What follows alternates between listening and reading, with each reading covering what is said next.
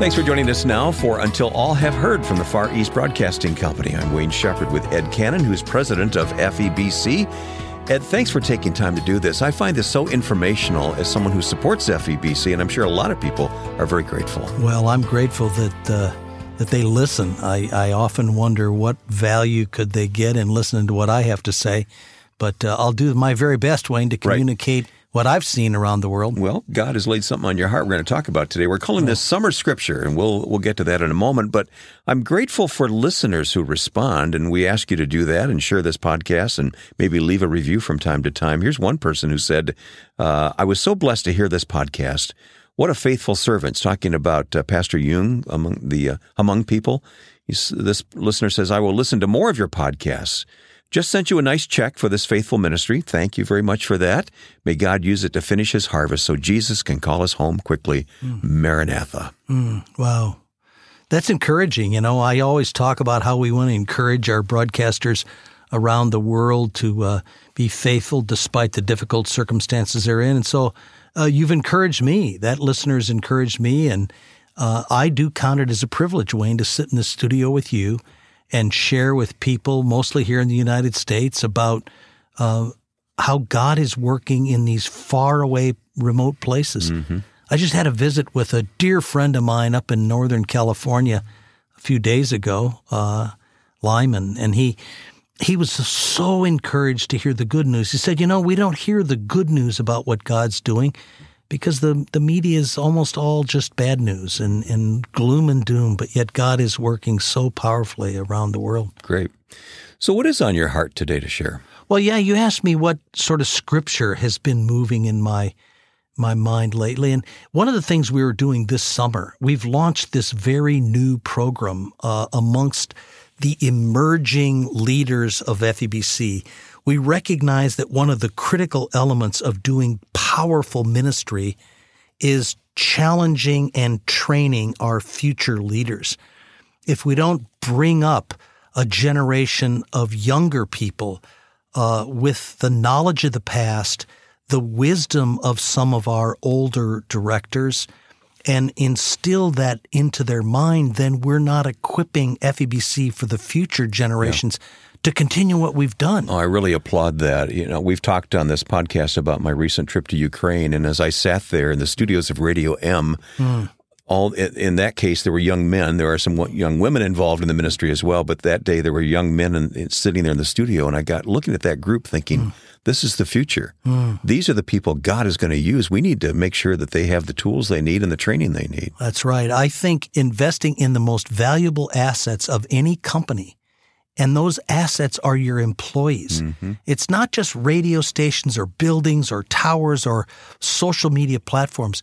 The most valuable asset we have are the young men and women who are going to lead this organization when Wayne, you and I are gone off the scene. Yeah, I very often look around the room and realize I'm the oldest person in the room. you know, so then I have a responsibility, and, and you do too. But how much more true yeah, that yeah. is for a Christian organization right, exactly. to pour uh, ourselves into the future. Exactly, and we've modeled this uh, training program after uh, some things we've learned from secular organizations who do this very well and in many cases better than Christian organizations do. But we were very excited to gather 25 or 30 of the young leaders of FEBC. Several of those young men that you had together with you in Ukraine mm-hmm. actually were at this meeting. Yeah. We're outside of the country. They were talking to me about the experience, yes. Right. And so we're trying to build into them. And one of the most important elements, one of the aspects of the training was the adherence to the mission of the organization and how mission drift can be something that can derail an organization from accomplishing what it's intended to accomplish. And FEBC's mission has been clear since our very beginnings in the 1940s, and that is we are here to use media to inspire people to follow Christ. And that's it. We want to inspire people to follow Jesus by explaining to them what Jesus said and what Jesus taught. And we use radio and new media in order to do that. So, in order to explain to them how important being on a mission is, I put together a little teaching. And I'm going to share some of the scripture that okay. came from that. Oh, good. And even before I start there, though, I'll share something I learned way before I served in ministry when I was working for an oil company. I heard a man say one time that passion for one's work is the only thing that separates mediocre from extraordinary performance. Mm-hmm. that means you can't get somebody to do extraordinary work just by offering them promotions or a salary or a big office or a title. You have to love what you do. You have to be driven from within by your own passion in order to get your work done. And that's what I'll call being on mission. You hear that term all the time. That guy's on a mission. You see somebody digging a ditch in the hot summer day, sweating and working hard, or someone in a race who's just running as hard as their body will allow them to go. And people will say, wow, that person's really on a mission. Well, where does that term on a mission come from? And to me, its roots are in the Bible, Paul's missionary journeys.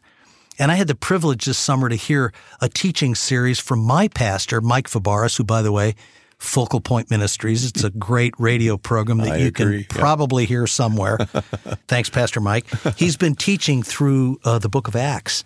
And there was a message that he gave me that uh, I thought was particularly apropos to use for these young people that we were training on, on what it's like to be on a mission. So, briefly looking at uh, Acts chapter 13, uh, the Apostle Paul had been on the island of Cyprus, and from there he went to Antioch in Pisidian. Uh, and when he got in Antioch in Pisidian, I was struck. He landed on shore, he walked 50 miles uphill to get to Antioch, and immediately, what did he do? He entered the synagogue and sat down. It doesn't say he did anything. Hmm. he went into the synagogue and sat down. And after reading the law and the prophets, the synagogue rulers looked at Paul and his companions, and he said, Brothers, if you have a message of encouragement for the people, please speak. So God recognized what Paul was to do there, gave him an opening, and as you can imagine, Paul mentioned when he was got up and he started preaching, Men of Israel, the God of the Israel has chosen. Anyway, he goes on with a powerful sermon. I bet he was just that passionate too. oh, I can only imagine. And he goes on from there and he preached there. And then a small element of the people didn't like him. Many came to be believers, but a small element didn't like him. Paul left Antioch and he went on to Iconium. Similar thing happened there. He went into the synagogue, he was preaching effectively. A great number of Jews and Gentiles believed. But some who refused to believe stirred up people and poisoned their minds against the brothers, and Paul was again driven out of Iconium. What does he do? He goes on to Lystra. There, once again, powerful ministry, healing people, preaching to the crowds. But the people from Iconium and Antioch who conspired against Paul in those villages followed him to Lystra. And at Lystra, as you know, he was stoned. These people hated him so much, they stoned him. Pastor Mike clearly laid out a descriptive story about how much Paul would have been injured. These people thought he was dead. They hit him with enough rocks so they thought he was dead. And can you imagine what the man would have looked like. No. Bruises, cuts, possibly broken bones, mm. terribly destroyed. And what did Paul do? He got up and rested for six months. he got up and went to a hospital. No, it says he got up and immediately he walked to Derbe, which is like 50 miles away from Lystra. Why did he go to Derbe? Unbelievable. Because he wanted to go in the synagogues and preach. So let's go back to the very beginning. This was a man on a mission. I'll say. Nothing was stopping him from going into synagogues and preaching the gospel of Christ and wanting to make absolutely sure that those people responded in such a way as to be true followers of Jesus. No rest, no concern for himself, no distraction, no saying, well, let's teach these people how to sing songs. No, he had one thing in mind and he focused intently on that, despite the fact that he had been hit with so many large rocks that they thought he was dead. Wow. They thought he was dead. And these are not stupid people. now, it gets more exciting, Wayne. There's more evidence of what his mission was and how powerfully he was pursuing that because even though he had gone to Antioch, to Iconium, to Lystra, and now he's in Derbe, that's not enough. He wanted to make sure that the people in the cities that he had preached in were truly followers. So what does he want to do? I want to go back and check on them Doubles back. and make sure that they're following what I taught them and that they understood the message and that they're not walking away. And he went back to the place where the people were that tried to kill him. you can only imagine what his followers were saying. Paul, wait a minute. Yeah. Wait, we're not going back there. Do you remember what those guys did? He says, No, I don't care. I am on a mission. So I shared with those people, those young leaders of FEBC, I said, Look, if you want this ministry to be what your big dreams are, if you want to reach 10 times more people lost in this world than FEBC has reached in its last 77 years, which are millions, then you need to be intently focused on the mission to take God's gospel, which comes with great power, and use the radio to proclaim that, unfiltered, unvarnished, exactly the way God intended it to be proclaimed, so that you will have believers. And don't you be distracted by things like a war in Ukraine or a government who wants to put you in jail or a country that says Christians are not welcome here or blockages against radio. If you're on a mission to do what God has challenged FEBC to do, you will stop at nothing. You will continue to work even though you're so beat up, you're so tired that people are saying, I think he's dead. Hmm, hmm. Never stop. You know so that's I'm- my summer. Yeah, Wayne. that is wonderful. You know what I'm picturing as you talk about uh, these young leaders sitting there listening to you tell the story of Paul here. I'm thinking the fact that Bob Bowman was a young man when this all started. I don't know how old he was. It was post World War II. But here was a, a young man, probably, you know, uh, didn't have any more um, authority in him than some of the young leaders we're talking about here today. And yet he had a mission, didn't he? He did. And not only was he a young man, he was a young man that didn't really have any experience whatsoever in leading organizations, in radio, or in teaching. He was a baritone singer. I was going to say he was a singer. in the Haven of Rest Quartet. yeah.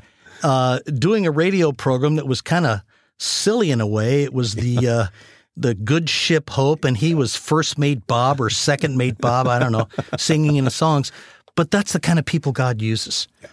And those young people that were there at our leadership training uh, just a few months ago, these are not people with advanced college degrees. These are not people who've been trained in the leadership schools of large uh, Fortune 500 organizations. These are young men and women from places like Phnom Penh, Cambodia.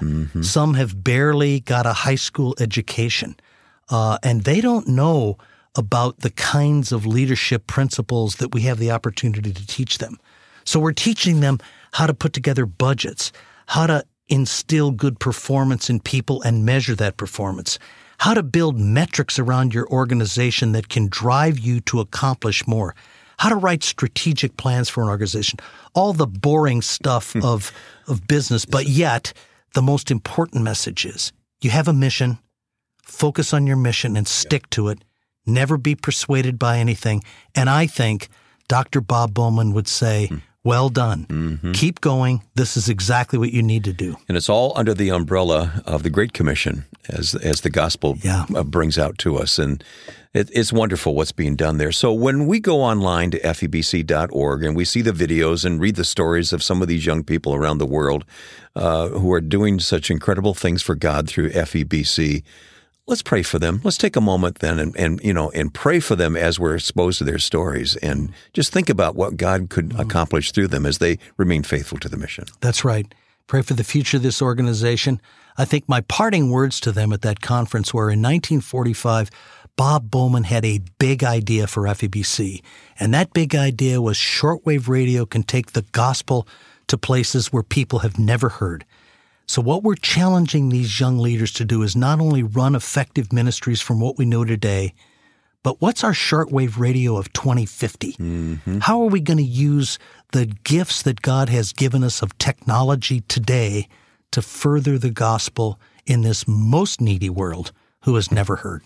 Makes me want to go back and start all over again, Ed. But I guess I can't do that, can I? We've got plenty of time left, Wayne. okay, Don't right. slow down. Right. We're going on to Derbe. Okay. you go on ahead, I'll follow you. Ed, thank you. What a challenge to all of us here today, regardless of our age, to be thinking about staying on mission. Ed Cannon is president of the Far East Broadcasting Company. You can see the kind of leader that God has given us, and we urge you to pray for Ed and all of the staff here at FEBC. More at febc.org, of course, febc.org. And thanks for listening. Thanks for your support. Thanks for your, your reviews of this podcast and the fact that you share it with other people. My thanks to Joe Carlson, who is our producer who helped shape these conversations. And my thanks to Wayne Shepherd, my partner in this broadcast ministry. Thanks, Wayne. All right. And that'll do it for this time. We'll see you next time for Until All Have Heard.